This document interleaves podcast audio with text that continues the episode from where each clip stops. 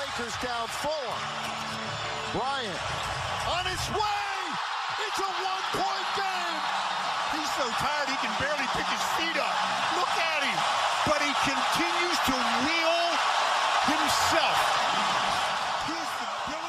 Ja, det var i hans sidste kamp, at han scorede for 26. gang i karrieren en plus 60'er og lavede et fuldstændig vanvittigt comeback foran hjemmepublikummet for Los Angeles Lakers, den nu afdøde Kobe Bryant. Jeg sad med mine kammerater og talte om uh, det her, en skulle egentlig med at blive helt rørt over det, fordi han døde jo i en helikopteruheld sammen mm. med sin uh, datter, og så var det altså i dag, at han spillede sin sidste kamp, og meget passende orkestrerer et fuldstændig vanvittigt comeback mm. foran uh, et fuldt hjemmepublikum. Og jeg kan kun anbefale folk at gå ind og se det her klip.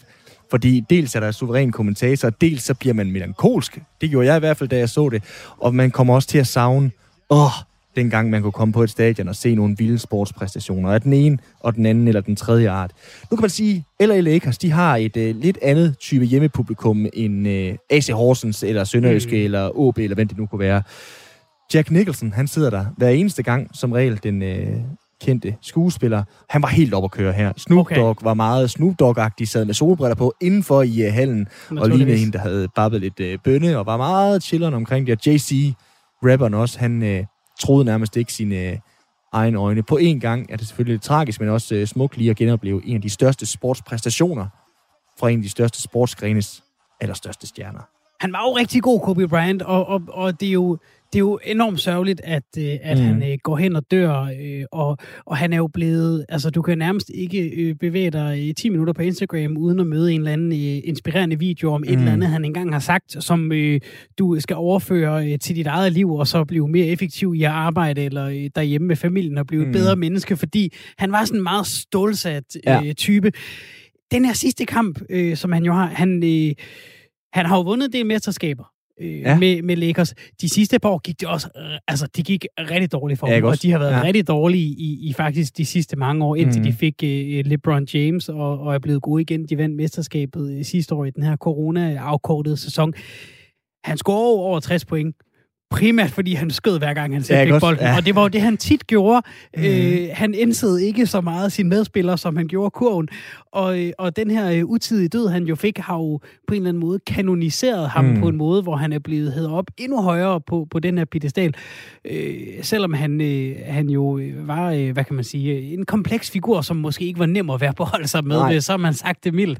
Og det er, jo, det er jo tit det, der sker, når vi mister folk øh, for tidligt, så, øh, så, så netop den der klump i halsen, den sætter sig. Jeg kan ikke selv øh, se mig øh, fri for den, fordi det er da enormt sørgeligt, mm. at... Øh, at øh, nogle børn har mistet deres far, og, øh, og også en, en, en søsken i, i den her øh, øh, rigtig triste helikopterulykke.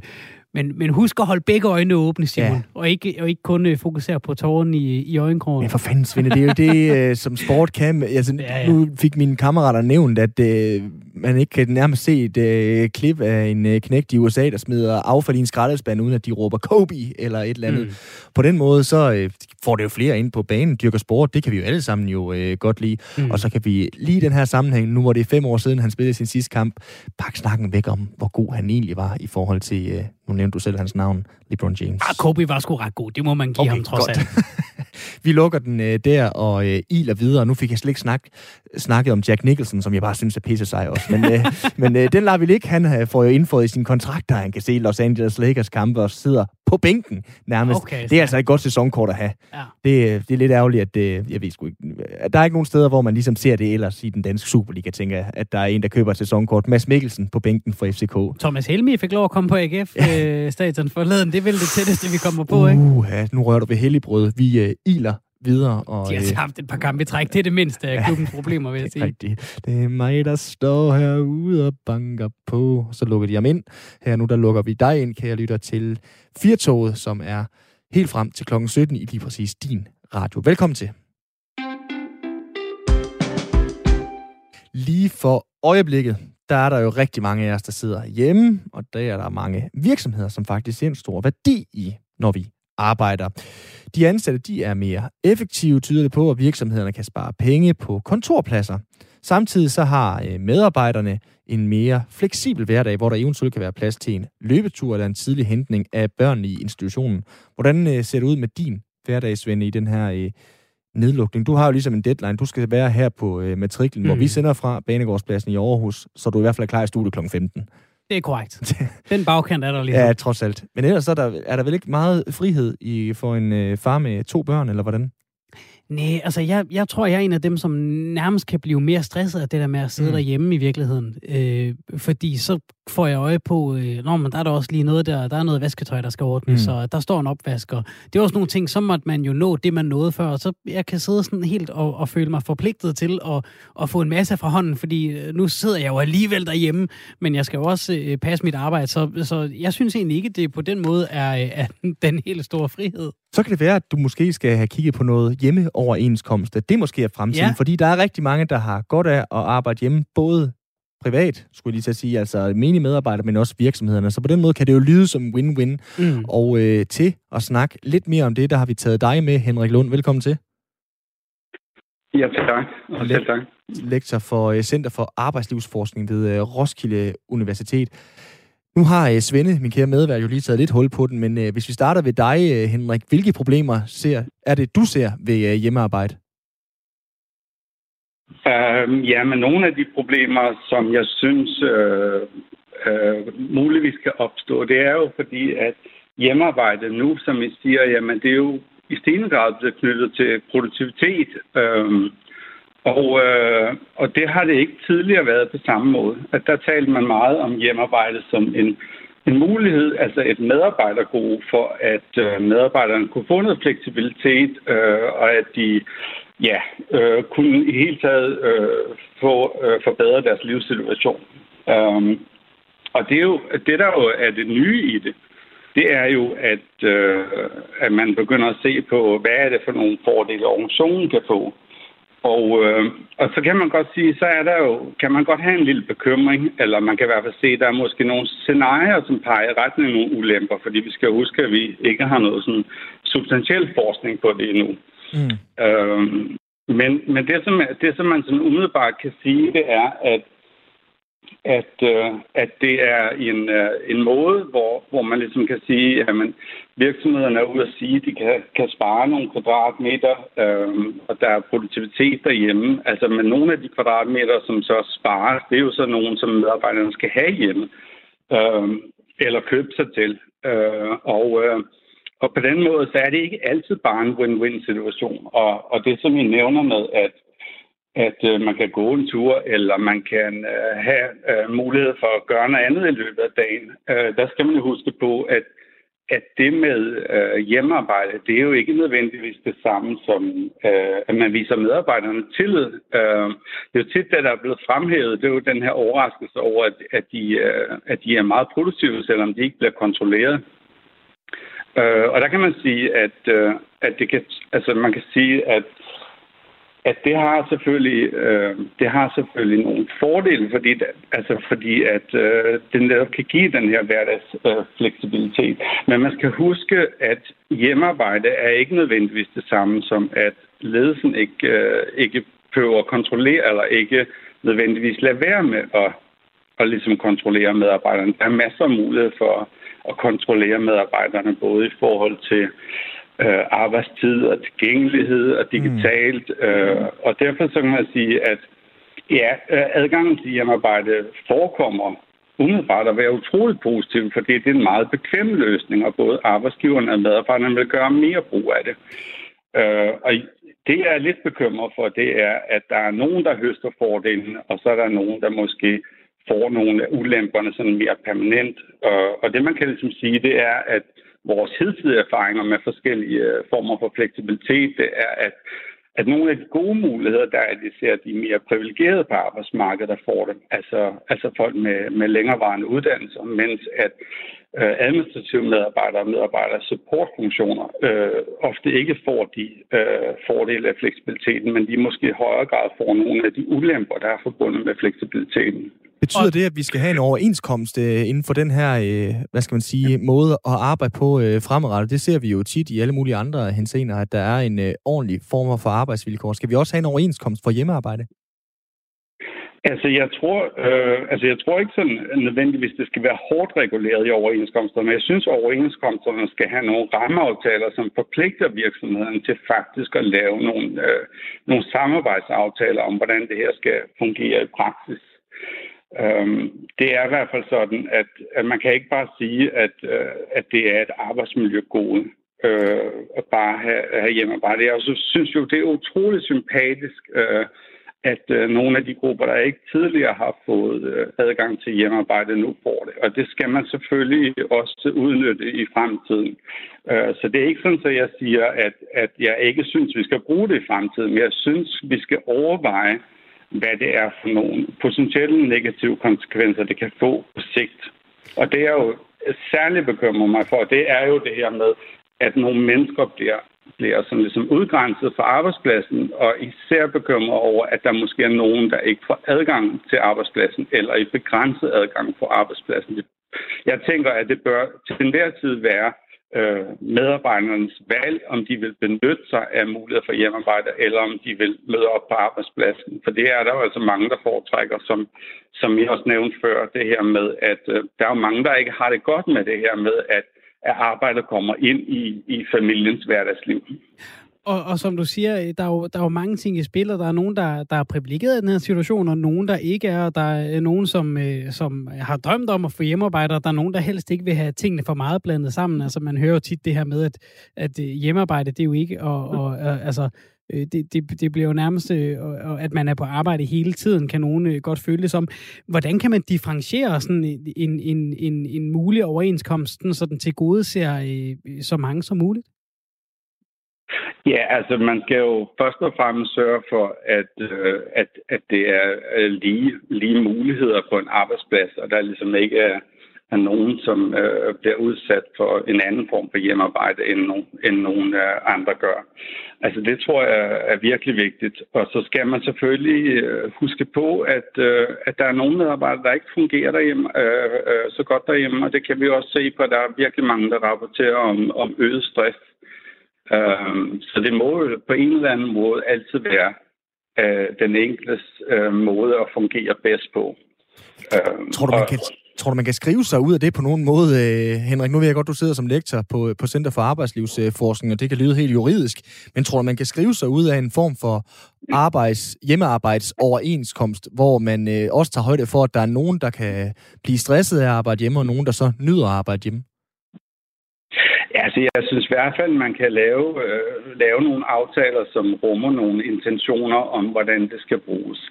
Altså, det vil jo altid være sådan på arbejdsmarkedet, at, at der vil være nogen, som, øh, som øh, udnytter det, og som, som ikke er villige til at indgå nogle, nogle øh, fleksible aftaler øh, mellem medarbejdere og ledelse. Øhm, så på den måde, altså jeg tror ikke, altså vi ser jo andre dele af arbejdsmarkedet, hvor man ligesom øh, ikke indgår nogle aftaler. Og det er jo for eksempel sådan noget, som øh, vi har hørt om chauffører, der ligesom øh, bliver reguleret på en anden måde, eller det er alt det der med, at vi arbejder på platform og sådan noget. Og så er det, at, at arbejdsgiverne, de ligesom frasiger sig ansvaret for de medarbejdere, de har, har rundt omkring. Betyder det her, at du også lidt foregriber et problem, som lige pludselig ikke kan være aktuelt efter coronakrisen, Henrik? Ja, altså, jeg siger bare, at, øh, at der er nogen, altså der er sådan en, en, en, en begejstring øh, over, over det her, øh, og der er meget høje forventninger til hjemmearbejdet efter corona. Og, og jeg synes nok, der er lige er grund til at komme tilbage på arbejdspladsen og lige overveje, hvad er det egentlig, vi har lært? Mm. Hvad kan vi tage med, som er godt?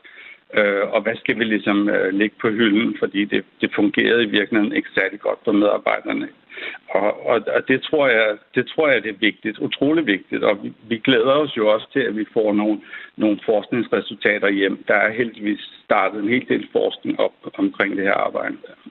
Det sagde altså Henrik Lund, lektor ved Center for Arbejdslivsforskning på Roskilde Universitet. Tak fordi du var med her, Henrik. Ja, selv tak. Så kan det være, at vi skal ud på et tidspunkt, så med fakler og høtsu, enten lige nedenfor på Banegårdspladsen eller på øh, Rådhuspladsen eller et eller andet sted i København og sige, at vi vil have bedre hjemmearbejdsvilkår. Jeg vil sidde i net. Ja, lige præcis. Nu!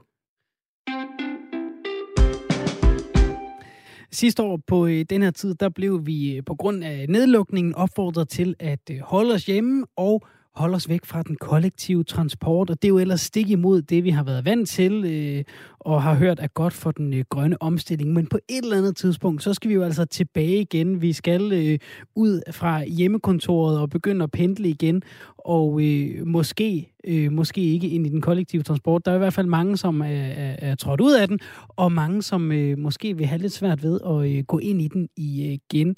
Laura Bang Lindegård, velkommen til programmet. Tak for det. Tak fordi jeg må være med. Naturligvis. Du er lektor ved øh, Aalborg Universitet, og her ved årsskiftet, der er du gået i gang med at kigge på øh, det, der hedder passende passageradfærd. Forklar lige øh, til at begynde med, hvad er det, I skal undersøge?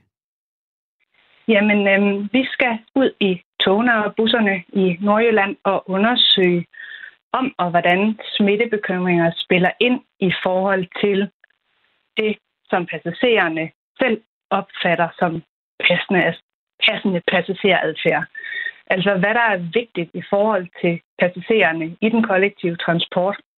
Og det kommer til det forhold, at de opholder sig ret intimt sammen med andre potentielt smitsomme medpassagerer. Hvad, det kan jo næsten allerede nu lyde som en øh, ensom forskningsopgave, Laura, fordi så pokkers mange er der vel ikke, der tager øh, offentlige transportmidler lige i øjeblikket, hvor folk de opfordres til ikke at være i spidsbelastningsperioder og så videre der. Nu kommer jeg selv fra Nordland og tager toget øh, dagligt. Det er jo ikke voldsomt meget evidens, I vil kunne finde derude, tænker jeg, eller hvad?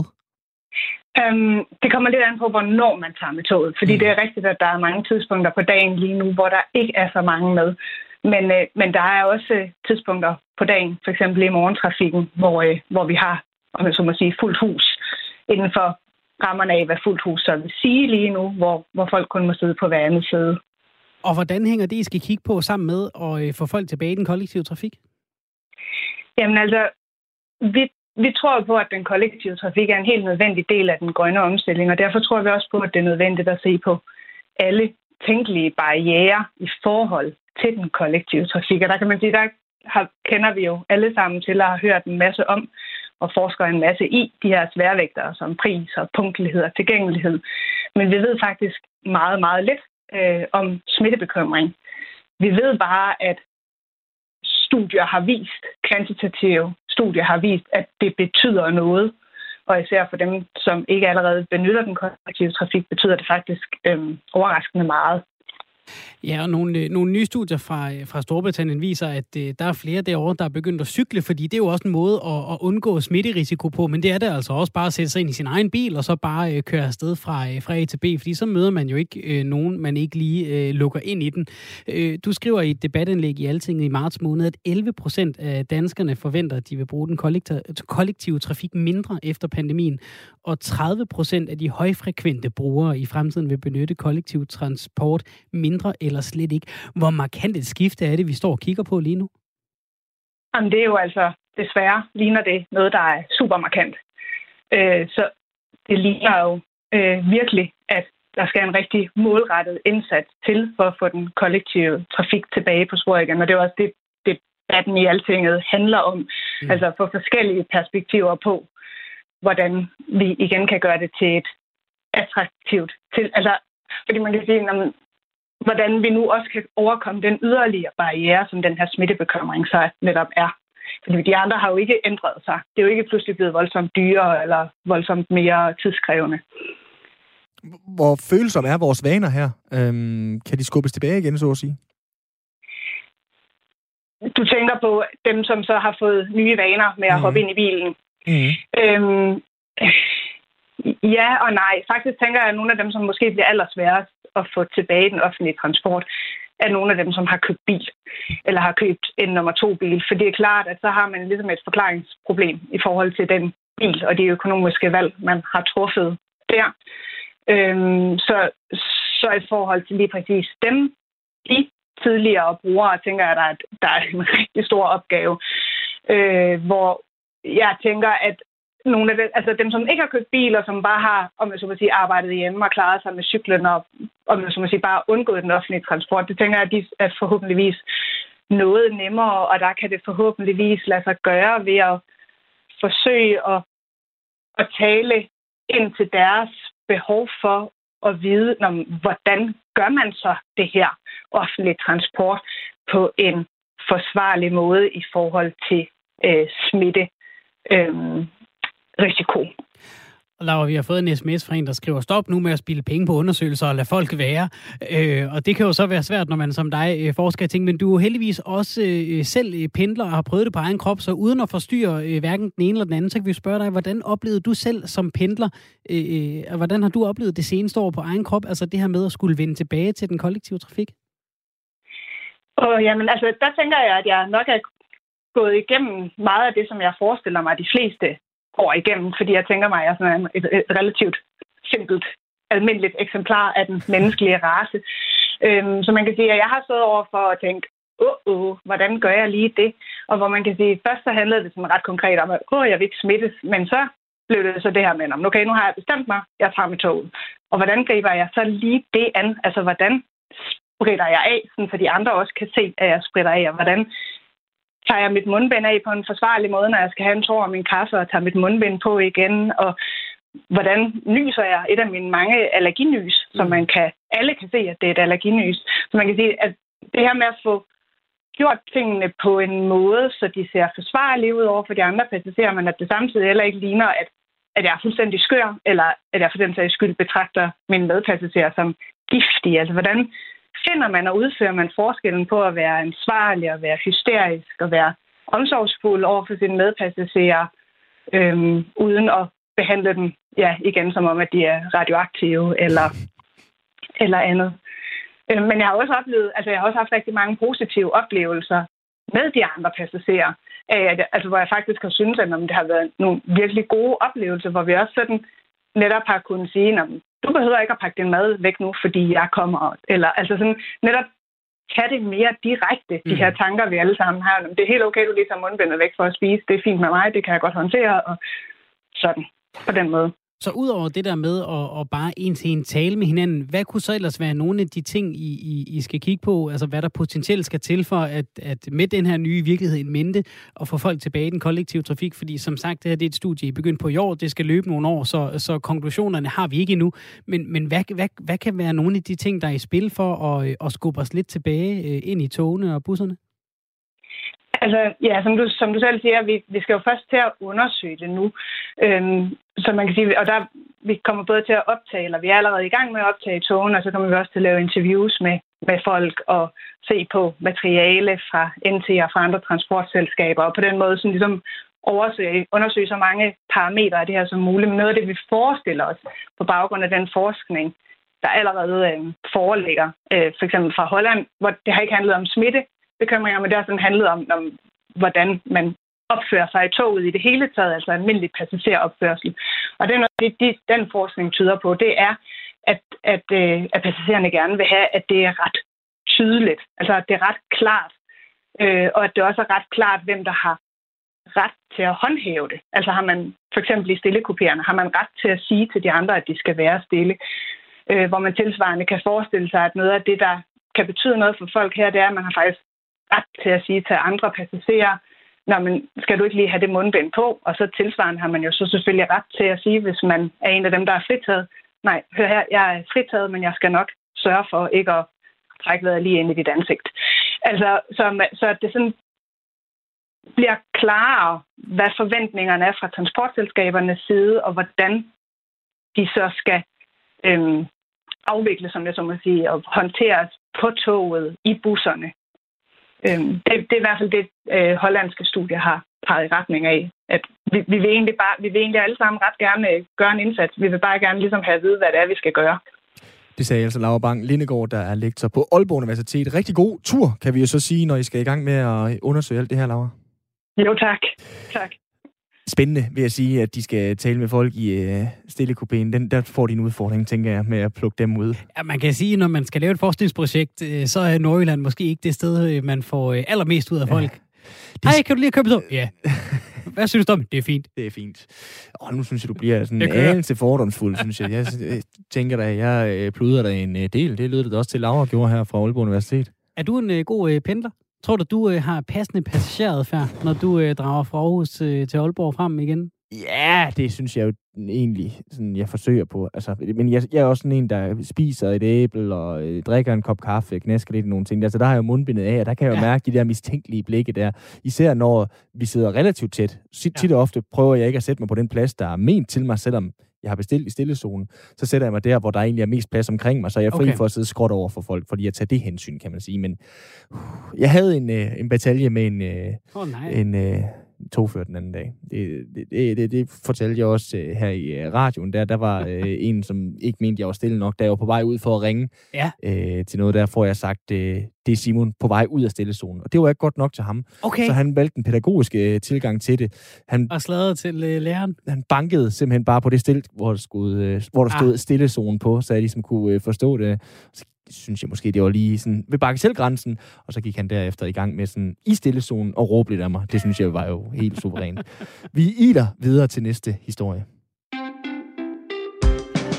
Fordi ifølge en ny undersøgelse fra Arbejderbevægelsens Erhvervsråd, så skal der gøres en indsats for, at vi bliver bedre til at hjælpe personer med handicap gennem uddannelsessystemet. Analysen viser, at 66 procent af de 18-årige med et handicap eller en diagnose, de er i gang med en uddannelse, det er 20 procentpoint mindre end 18-årige uden et handicap.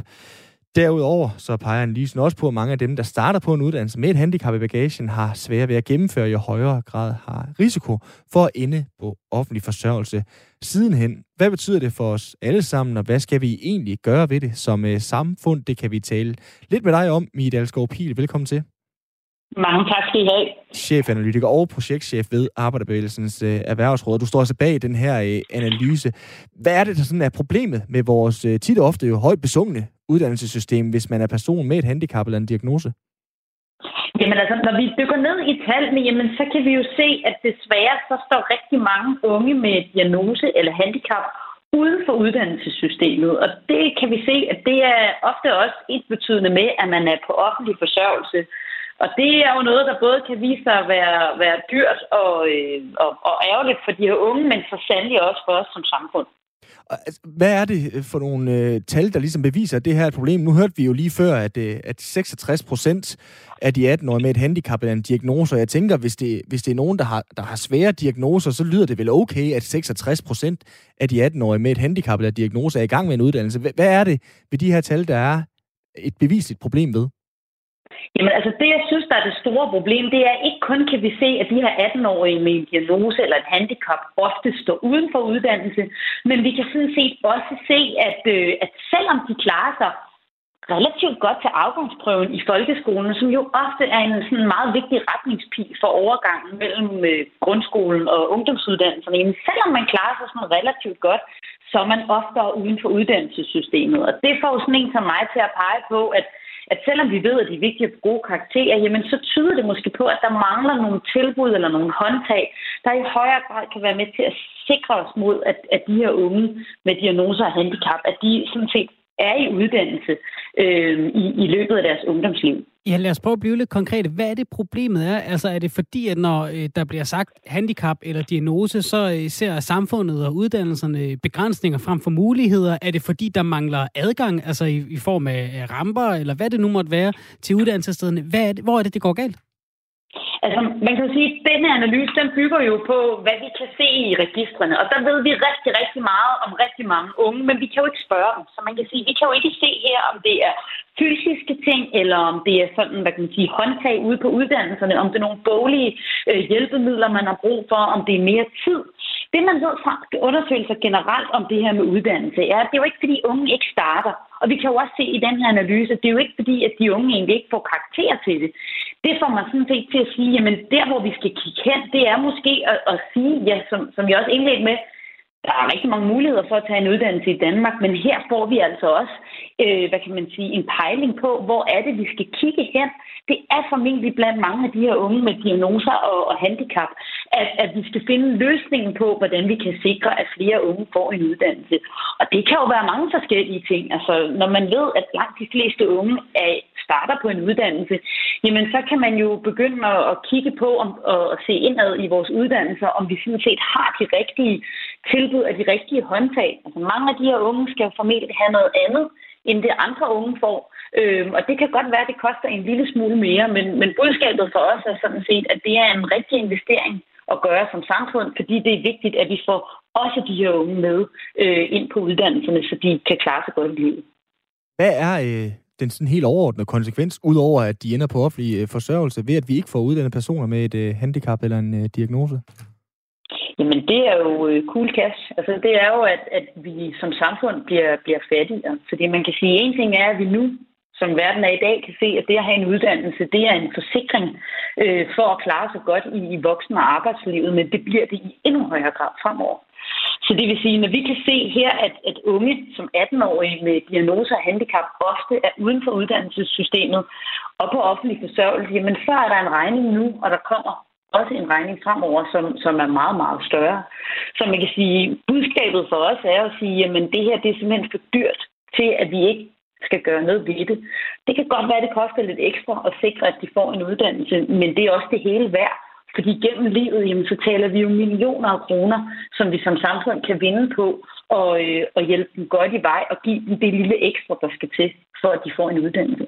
Og nu siger du jo så, øh, Michael Skopil, som, øh, som projektchef og har været med til at undersøge det her, så mm, en del af Arbejdsbevægelsens erhvervsråd, de har et, et budskab med det her, men øh, sagt med et smil på, på læben, altså hvad skal vi bruge de her tal til, den her øh, undersøgelse til, fordi hvis ikke vi ved, om det er øh, flere penge, vi skal poste i øh, ramper på øh, Copenhagen Business School til øh, kørestol, eller det er hjælpemidler til øh, folk med en diagnose, om det er ADHD eller hvad det er, eller om det er noget helt tredje hjælp til ordblinde, hvad, hvad skal vi så egentlig bruge det her til? Jamen, altså, det er et sindssygt godt spørgsmål. Det, vi skal bruge det til, det er jo at sige, jamen okay, det er også rigtigt, at for hver år, man er på offentlig forsørgelse, så koster det 200.000 kroner for, for samfundet. Jamen, en uddannelse koster, en ungdomsuddannelse koster sådan typisk øh, 100-200.000 kroner. Bare de to tal, sammenholdt med, at vi her kan se ret tydeligt, at de her 18-årige med diagnoser eller handicap allerede, så at sige, er faldet fra eller ikke i gang med en uddannelse. Det er jo det, der skal være, hvad kan man sige, sporet til, at her er der nogle penge og en mening for samfundet at jagte.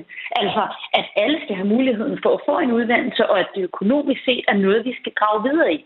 Lige nu sidder man inde i Finansministeriet og har fået den opgave at kigge på, hvordan vi kan blive rigere i Danmark ved at se på potentialet i, for eksempel, at, at unge får en uddannelse i højere grad end i dag. Så med den her analyse, der skal man jo sige, okay, der er faktisk et potentiale. Vi skal længere ned, og det er jo rigtigt, vi skal længere ned og se, hvad er det så, der kan gøre, at de her unge, de lykkes. Men det, den her analyse siger, det er, at det formentlig er en rigtig god forretning at forfølge øh, de knep, der gør, at, at de lykkes. Fordi ret skal være ret. Der er sikkert 117 forskellige løsninger på forskellige typer af unge, på forskellige typer af uddannelse, som man skal have fat i. Altså, man kunne forestille sig på de gymnasiale uddannelser, at det måske er nogle, øh, er nogle hjælpemidler, man skal have i rygsækken, mens man måske på erhvervsuddannelse kunne forestille sig, at det var mester, der skulle klædes på til at have en autist eller en ung med ADHD i, i lære. Så det er jo masser af forskellige værktøjer, vi skal have fat i. Pointen er sådan set bare, at det er for dyrt for os som samfund, hvis vi ikke gør noget. Og det kan jo motivere mange, at vi kan få noget ud af det også på øh, bundlinjen, også selvom det handler om mennesker. Tusind tak, fordi du var med her, Mie Dalsgaard Jamen selv tak, tak fordi jeg måtte. Selv tak, altså chefanalytiker og projektchef. Nu har vi øh, talt en del om øh, de her tal og også noget om økonomi. Nu skal vi tale med en, som ved, hvordan det er for en øh, person med et handicap at navigere rundt i det her øh, uddannelsessystem. Næstformand i Dansk Handicaporganisationer, Sif Holst. Velkommen til programmet. Mange tak.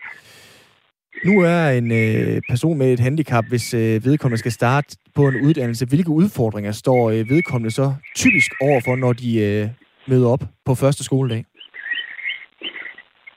Det helt, det helt basale er jo at sige, jamen, at det kan være, at uddannelsen ikke nødvendigvis passer til, hvis du har nogle ekstra udfordringer. At have et handicap kan være så mange forskellige ting. Det kan være, at man er ordblind. Det kan være, at man som mig sidder i en kørestol. Det kan være, at man har ADHD og har brug for hjælp til at strukturere nogle ting. Det kan være, at man har et hørehandicap. Det kan være alle mulige ting at sige. Men rigtig mange af vores uddannelser er jo struktureret på en måde, at alle er ens, og alle fungerer på samme måde. Og lige snart man ikke gør det, så opstår der typisk nogle problemstillinger. Og der giver det jo rigtig god mening, både for samfundsøkonomer, som vi lige har hørt, øh, og investere i og gøre tingene på en anden måde, men også for den enkelte unge, der måske drømmer om bare at komme ud og få et job bagefter. Det kræver også en god uddannelse. Og nu har vi heldigvis også fået øh, flere sms'er, blandt andet en, der skriver, at alle mennesker har ret til et arbejde og en uddannelse. Det kan vi jo kun øh, tilslutte os. Øh, selv som kørestolsbruger, hvad har du sådan konkret oplevet af, af udfordringer, når du øh, har skulle rundt på skoler og, og den slags organisationer? Jamen, nogle af de ting, der kan være udfordringen, det kan jo både være det her med, øh, for mig kan det være rent den her fysiske tilgængelighed, og så kan jeg komme ind, af, af de øh, timer, jeg skal være til, at de øh, et sted i bygningen, hvor jeg kan komme til. Det kan godt være, at det ikke er hele bygningen, der er tilgængelig, men, men hvis jeg så skal placeres op på tredje sal under øh, kvisten, og øh, det ikke er tilgængeligt, øh, så var det måske smart, at mine timer var nede øh, første sal, der måske er tilgængelig. Øh, men det kan også godt være, og det er jo rigtig mange, der har brug for, at man måske har mulighed for at tage det over lidt længere tid. Altså, at det kan godt være, hvis du er på gymnasium, at du kan klare det på tre år. Men der er jo rigtig heldig, at vi har fået noget inspiration fra sådan noget som Team Danmark. Øh, der hvis du er topatlet, der kan du også få lov til at tage det over fire år eller fem år. Øh, det starter det giver jo rigtig god mening, hvis du nu har et handicap, at du får lov til at tage det over længere tid. Det kan være, at du hurtigt bliver udmattet. Det kan være, at du har brug for ekstra hjælp til noget, der tager tid osv. Men at du så kan få tilrettelagt det individuelt, synes du har mulighed for at kunne gennemføre uddannelsen. Og det er jo sådan nogle af de sådan rent strukturelle ting, der, der godt kunne blive bedre set med dine øjne. Hvad med sådan følelsen af at, at være på uddannelsen og, øh, og føle, at der er plads til en? Altså, kan det nogle gange ende med, at, at øh, folk måske i, i fejltaget hensyn, øh, øh, altså, at der bliver for meget opmærksomhed på, at, at man er handicappet, uden at løsningerne egentlig bliver bedre af det? Altså, uh, her kommer Sif, hun er handicappet, det skal I huske, sådan og sådan. Måske mere den der, der hedder, fordi der er rigtig mange, der oplever problemstillinger i forhold til sådan noget som studiegrupper. Mm. Jeg så en fantastisk video den anden dag på en af sociale medier med en ung mand, der konsulterede med nogle skilte, jamen, at han blev altid fravalgt, når det kom til studiegrupper, men de vil gerne være sammen med frikvarter, og ja. blev bare han overblind. Øh, og det der nogle gange er problemet med nogle af vores studiegrupper, det er jo, at så og man skal levere alle sammen, det skal gå hurtigt, og du skal levere det bedste resultat. Øh, og hvis der er nogen, du så er lidt usikker på, så er det nogle gange lettere bare at fravælge dem. Det kan også være, at det er fredagsbarn, øh, som det, det er jo et godt sted at socialisere og lære hinanden at kende. Det kan være, at den ikke er tilgængelig øh, for sådan som mig, der sidder i kørestol, øh, så har jeg ikke mulighed for den form for socialisering. Altså, så, så nogle gange er der jo virkelig de der... Nogle gange skal vi huske, at det handler ikke kun at kunne komme ind i klasselokalet eller få noget hjælp til at strukturere dagligdagen. Det handler måske også om nogle af de andre ting, som er meget centralt for, at vi får gennemført en uddannelse. Skoen kan jo trykke øh, rigtig, rigtig mange steder i den her sammenhæng, øh, Sif. Vi prøvede også at prikke lidt til, til Mia Dalsgaard Pil om det lige før, fordi, som du også er inde på, der er jo en huls masse forskellige former for udfordringer for personer med handicap. Det er uanset, om man sidder i kørestol, om man har øh, en øh, diagnose, eller om man er ordblind osv. der. Det er vel utopi at tro, at man kan fikse alt for alle. Hvor trykker skoen mest set fra øh, din øh, position som næstformand i Danske Handicaporganisationer? Den trykker mest på det der med, at at alle skal behandles på den samme måde. Altså, vi har brug for den der fleksibilitet, vi har brug for den der forståelse, vi har brug for, at der ikke nødvendigvis skal gå øh, et halvt år øh, med ansøgninger og forarbejde og undersøge tingene, men at vi har mulighed for ligesom lidt fleksibel og præsentere, når man det, du har måske brug for, det det her. Øh, du har måske brug for en støtteperson. Du har brug for, øh, at øh, vi tilrettelægger tingene lidt anderledes. Det bliver lidt mere let at gå ind, og det er rigtig fede for det, hvis det kunne lade sig gøre. Det vil også være, det vil også hjælpe med, med folk, der måske ikke har et bestemt handicap, men at du måske har en periode, hvor at du, du har det rigtig dårligt. Du har måske nogle familier, der lige du, øh, du har brug for øh, noget ekstra støtte i en periode. Øh, du har kommet til skade øh, i en øh, sportsulykke. Du er vildt sej på ski, men det gik lige igen den dag, så du sidder i kørestol i, i et par måneder, så du har fået, fået repareret alt, hvad der skal repareres. Altså, hvis vi nu kunne have noget mere fleksibilitet, Øh, så vil vi få nogle flere muligheder for alle. Nu talte vi før med Emilie Dalsgaard Pil om, øh, at det på bundlinjen ville give mening at, at, at sørge for, at øh, personer med handicap de kan komme ind på uddannelserne, få lov at gøre dem færdige, i stedet for inde på overførselsindkomster. Hvad med sådan rent ressourcemæssigt, menneskeligt, øh, perspektivmæssigt? Hvad går vi glip af lige nu ved, at, at folk med handicap ender oftere på offentlig forsørgelse, end de burde? Vi går glip af rigtig meget, både øh, altså individuelt. Altså, vi havde et samfund, hvor som det første, man kommer og spørger til, det er, hvad laver du så?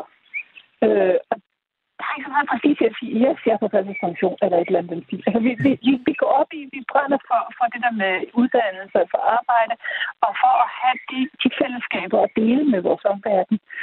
Uh, og, og både på uddannelse og arbejdsmarked, så ved vi jo, at mennesker med handicap kan bidrage med rigtig meget. Men ser måske verden på en anden måde. Du skal have en anden måde at, at takle nogle situationer, fordi at du måske åbner, og du måske lærer at bruge nogle andre redskaber, som gør dig super sej til nogle ting. Det er noget af det, vi har brug for, både på uddannelsen, men også på arbejdsmarkedet senere. Der er en del amerikanske undersøgelser, som siger, at at du får diversiteten ind, så klarer øh, øh, klimaerne sig bedre, og deres økonomiske bundlinje bliver styrket ved, at du får noget mere diversitet ind på arbejdspladsen. Som en af mine tidligere kollegaer altid sagde, det er bare med at komme i gang, og det lyder det jo også til her, Sif Holst. Tusind tak, fordi du var med her. Tak. Næstformand i Danske Handicaporganisationer, altså her er kombineret af rigtig meget fugleflot. Kunne du høre, hvad for en fugl det var? Uh, nej, det kunne jeg ikke. Så synes jeg, vi går videre.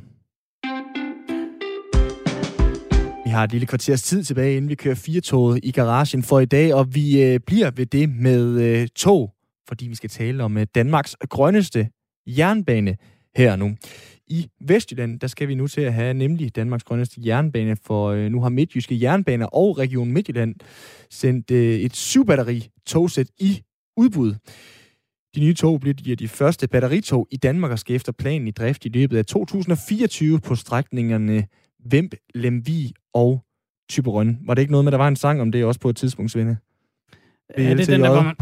Er det ikke det? Jo, det tror jeg. Det kommer jeg i hvert fald til at tænke på nu. Det er måske ikke det, vi skal snakke med Arne Lægaard om, regionsrådsmedlem og formand for bestyrelsen i Midtjyske Jernbaner. Han er øh, venstremand. Vi kan i stedet byde velkommen til dig, Arne, og spørge, hvorfor er valget endt ud med syv batteritog? Jamen altså, vi arbejder på det her i, i en periode. Vi er først udbud af dieseltog. De var så for dyre. Så det kasserer vi, og så skulle vi lave nyt udbud. Og der kom vi så på sammen med producenterne, sagde, jamen altså, I skal da prøve batteritog. Og det besluttede vi så for halvandet år siden, at øh, det ville vi forsøge, om vi kunne lave udbud på. Og det vi arbejdet på siden. Vi har været på besøg ved Siemens og Alstom og flere andre dernede og se togene. Fantastiske tog. Øh, de, de, og de har jo vundet nogle udbud rundt om nu på batteritog. Og det er derfor, vi siger, det tror vi på, det er fremtiden i vores område. Nu er det sådan, vi har jo Lemvibanen, og så har vi også togstrækningen fra Holstebro og Indkøbing Skjern, som staten har, har givet eller lejet os til at køre. Og det er der, hvor staten lige nu har bevilget penge til at købe fire batteritog. Og det er jo hele, ryggen af Jylland, vi øh, nærmest uh, taler om her, altså uh, Vestkysten. Ja. Uh, sagt med glimt i øjet, Arne, er det her ikke bare fordi, at Vestkysten ikke har sådan den helt store befolkningstæthed, der kan argumentere for en letbane, og så har I måttet vælge et billigere alternativ nu? Jamen, det er helt klart, at uh, hele Midt- og, og Vestjylland, der tror vi ikke på, at vi uh, får letbane, for uh, køre strøm, fordi det vil blive vanvittigt dyrt at lave i det område. Derfor starter vi nu med at lave batteritog på to strækninger. Den ene som regionen øh, finansierer, og den anden som staten øh, finansierer. Og det vil sige, så kan vi få det afprøvet. Er det så det, som vi skal til at køre fra Tisdag, Struer, øh, Holstebro, Herning, Vejle og lige stand til Aarhus, i stedet for at lave kørestrøm på de områder. Hvor meget handler det her om at være grøn, og hvor meget handler det her om, hvad det koster? Jamen det meste, det handler, det handler om at være, være grøn. Og, og det kan godt være, at det absolut billigste, det er at stadigvæk køre dieseltog. Men det vil vi ikke. Fordi vi synes ikke, fremtiden det er at have dieseltog. Altså der, der skal vi jo være lidt foran i skoene og, og få uh, batteritog, som er en meget god grøn løsning nu. Det kan være, det er brint uh, om fem år eller lignende. Det ved vi ikke, men uh, det her det er i hvert fald det, som vi satser på nu det er batteritog. Nu er det cirka 24 timer siden, vi havde direktøren for DSB igen til at snakke om en uh, toginvestering på uh, nogen flere kroner og øre, faktisk helt op i milliardklassen. Jo, jeres udbud, ja. uh, Arne, det er på 400 millioner. Hvad får I for de penge? Jamen, vi, så, ja, vi tror på, at vi får to, uh, uh, syv Kajlgård tog, som er miljøvenlige. Vi har jo ude at køre i dem. Det er nogle fantastiske tog, som uh, begynder at rulle ud flere steder i Tyskland og Schweiz, Frankrig. Øh, det er sådan set øh, næsten det samme tog, som kører på letbanen i Aarhus. Øh, der kører togen også fantastisk. Og, og øh, det vil så sige, så putter man bare batterier i i stedet for. Ej, de har vel ikke kørt øh, udelukkende fantastisk, de øh, Jo, det har, det har togene. Togene har kørt godt. Vi har lidt, vi har problemer med, med strømmen. Okay. Og, så, og, så er vi enige. det her med at, at sætte sig ind i et tog, det er jo øh, på en eller anden måde utaknemmeligt for dem der, dem, der kører toget, fordi det skal jo helst bare glide 100% tilfredsstillende, ellers så bliver man, øh, eller i hvert fald risikerer man at blive hissig, altså hvis det er forsinket, eller går i stå, eller der er for varmt, eller der er for koldt. Er I ikke bange for øh, den dag, at et af de her tog så øh, løber tør for strøm, fordi der har været et eller andet bøvl med opladerne, eller, eller et eller andet, så sidder folk inde i kupéerne og bliver godt gale i skralden. Hvorfor var det overhovedet et eltog? Kunne det ikke bare være som i de gode gamle dage? Jo, men altså, det er jo klart, der er udfordringer i det. Det vil det altid være, når man uh, den først på det. Men uh, det tror jeg på, vores dygtige medarbejdere, som har arbejdet med det her og kommer til at arbejde med det fremadrettet, skal nok klare de situationer også. Uh, den rettidighed, som vi har nu, efter vi overtager Holstebro uh, øh, skærn, er, er god. Det er altid sådan, at når man har med to at gøre, øh, så blev der en aflysning en gang imellem, og så må vi finde på noget andet. Det kan lige meget, om det er DSB, om det er Riva, eller det er os. Nu øh, kan man sige, der er jo rigtig meget fokus også på øh, eldrevne biler, som jo også skal lades op, ligesom øh, batteridrevne tog. Altså, hvor lang tid skal de bruge på at lade op og den slags ting? Og øh, i og med, at I har syv, hvis der nu er en, der kører tør for strøm, så skal der jo bruges lidt tid på den slags ting også. Ja, det, det tror vi ikke på, de gør. Okay. Uh, det er jo samme med, at der holder en bil ude på vejen og kører tør strøm. Det, det ser vi ikke så meget. Altså, det tror vi på, at batteriteknologien uh, er så gennemprøvet, og særligt når vi kommer tre år længere frem. Mm. Uh, og de skal lades op om natten, og så er det noget med, at i løbet af dagen, der kan vi lave hurtig opladning af batterierne uh, på stationerne. Så ikke noget med ladestanden langs skinnerne over øh, den vestjyske kyst? Nej, fordi det vi regner med, der skal være ladestanden i Skærn, der skal være ladestanden i Holstebro, og det skal være i Lemvig. Hvad indebærer, sådan, hvad indebærer sådan hele den her ambition om at være Danmarks grønneste jernbane, ud over de her syv øh, batteritog? Altså, hvad batter det egentlig? Jamen altså, vi satte sat mål, at vi skulle Danmarks grønneste jernbane. Og der har vi bedt alle medarbejdere om nu, og kommer forslag til, hvordan kan vi forbedre det. Jamen det er hele, også hvordan, hvordan sorterer vi vores affald? Hvordan har vi strækningen langs med skinnerne? Biodiversitet der. Øh, hvad køber vi ind? Altså bare sådan en lille ting, som det er nemmere at forholde sig til rent. Det er, at nu, når vi har mølliner, der får vi vand på de der små flasker. Mm. Den, den første forslag, der kommer til, der skal der bare bruge almindelig postevand, og, og så i, i glas. Det vil så sige, at for at begrænse det der affald. Ja, så er nogle ting, det er jo en lille ting, der skal nok komme mere. Hvad er det, vi gør på værkstedet? Vi skal selvfølgelig have alt, hvor der er grøn strøm. Hvad gør vi på, uh, det olie, vi skal bruge? Hvordan får vi det lavet grøn? Hvordan gør vi på rengøringsbilerne? Der er mange ting, som vi skal i gang med. Og nu, øh, og kommer der, og nu kommer der altså så grønne tog, også i hvert fald i 2024, ja. Arne Lægaard. Tusind tak, ja. fordi du var med her. Selv tak. Altså regionsrådsmedlem for Venstre, formand for bestyrelsen i de midtjyske jernbaner. Åh, oh, der er ikke noget som at sætte sig plødt til rette i et sæde, og så videre, man kører grønt svinde. Ej, det øh, bliver en dejlig tur. Jeg kan huske, jeg øh, var på, på de kanter for nogle år siden, og så kom jeg ind i sådan en ga- altså gammel DSB-tog, som det så ud i 90'erne. Altså, oh. det var helt nostalgisk. Så øh, det, det må du også godt være... Jeg ved ikke, det skal der ikke være plads til, fordi de er jo ikke særlig grønne. Men det er lidt hyggeligt, synes jeg. Så det ligner det, de gjorde i gamle dage. Ja, det, det, det ligner lige fjordsværket nogle gange, når de kører afsted. Der er så meget røg er der fra det ene ja, og det andet ja. sted. Hold nu op. Det dufter lækkert, ikke? på afstand. Svende, vi har egentlig ikke så meget mere tilbage på programmet i dag. Nej. Vi øh, har fem minutter tilbage, før at, øh, der er nyheder. Vi kan lige fortælle lidt, at øh, vores gode kollegaer Bremer og Bled, de har øh, deres program på kanalen her efter os, Bremer og Bled mod Rov. Og øh, der er selvfølgelig også noget specialklassen på vej til dig op til øh, nyhederne klokken øh, 17. Går du op i, Simon, øh, kan jeg jo lige prøve at spørge om her til sidst, øh, sådan øh, fotografier fra gamle dage, som så bliver farvelagt? Tænder det noget i dig? Så altså, her, er et, her er et gammelt billede. Nu har vi, nu har vi øh, digitalt øh, puttet farver på. Se, hvordan det så ud i gamle dage. Øh, går op i det, synes jeg, det er store. Jeg er ikke med med nogen forening. Ja, det gør det. det. Det tror jeg faktisk, det gør, ja. Jeg, jeg har faktisk set nogen forleden dag, øh, et farvelagt øh, billede, tror jeg, fra, det var fra Argentina. Øh, ja. ja. Det er fordi, jeg faldt over en historie fra øh, USA, hvor en øh, fotograf har lavet et fotoprojekt, mm. som er blevet dækket af Vice, det her øh, medie. Ja. Det handlede om øh, de røde khmer, dem, der øh, slog rigtig mange mennesker ihjel i Kambodja i 70'erne. Mm. Og det er så et fotoprojekt, der handler om nogle af de mennesker, der blev slået ihjel. Altså det er mugshots, basically, ja.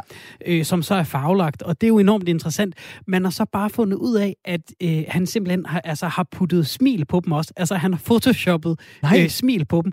Og, og det, det ligger lidt hen i det uvisse, om det er, hvad kan man sige, sådan et kunstnerisk fotoprojekt, eller om han ligesom bare har prøvet at snyde lidt, fordi han er blevet øh, spurgt om det. Nå, men hvad, hvad vil du gerne sige med de her billeder? Og man, øh, et smil, det er jo en spejling, og, og det er klart, at de her bødler, de har jo kunnet smile, fordi de havde magten og overhånden, så man kan jo se i de her billeder, at øh, de her mennesker øh, øh måske har prøvet at spejle nogle situationer, og prøvet måske at redde sig. Øh, og folk i Kambodja er blevet rigtig sure over det her, og det virker også rigtig grotesk, øh, og, og, og øh, altså, lave en hel billedserie med folk, som har mistet livet, og så bare give dem et skævt smil. Det virker helt grotesk. Ja, det gør det. Altså, jamen, hvorfor? Altså, det, jeg ved godt, du lige har løftet det der slør, for det fatter jeg simpelthen ikke. Han har ikke sagt så meget endnu om det, ja. så det tyder lidt på, at øh, han måske Der kommer sig. mange af den slags sager i fremtiden, ja. tænker jeg, hvis øh, Photoshop, det øh, lige... Øh, Photoshop-fingrene bliver lidt for mm. øh, hurtige. Vi har ikke mere på programmet i dagens 4 Vi er tilbage igen om 22 timer, når klokken er 15.05. Svende Lund Jensen, Simon Brix Frederiksen siger tusind, tusind tak for i dag. Her, der får du lige et stykke med specialklassen, og så er der nyheder derefter. Lytter til Specialklassen.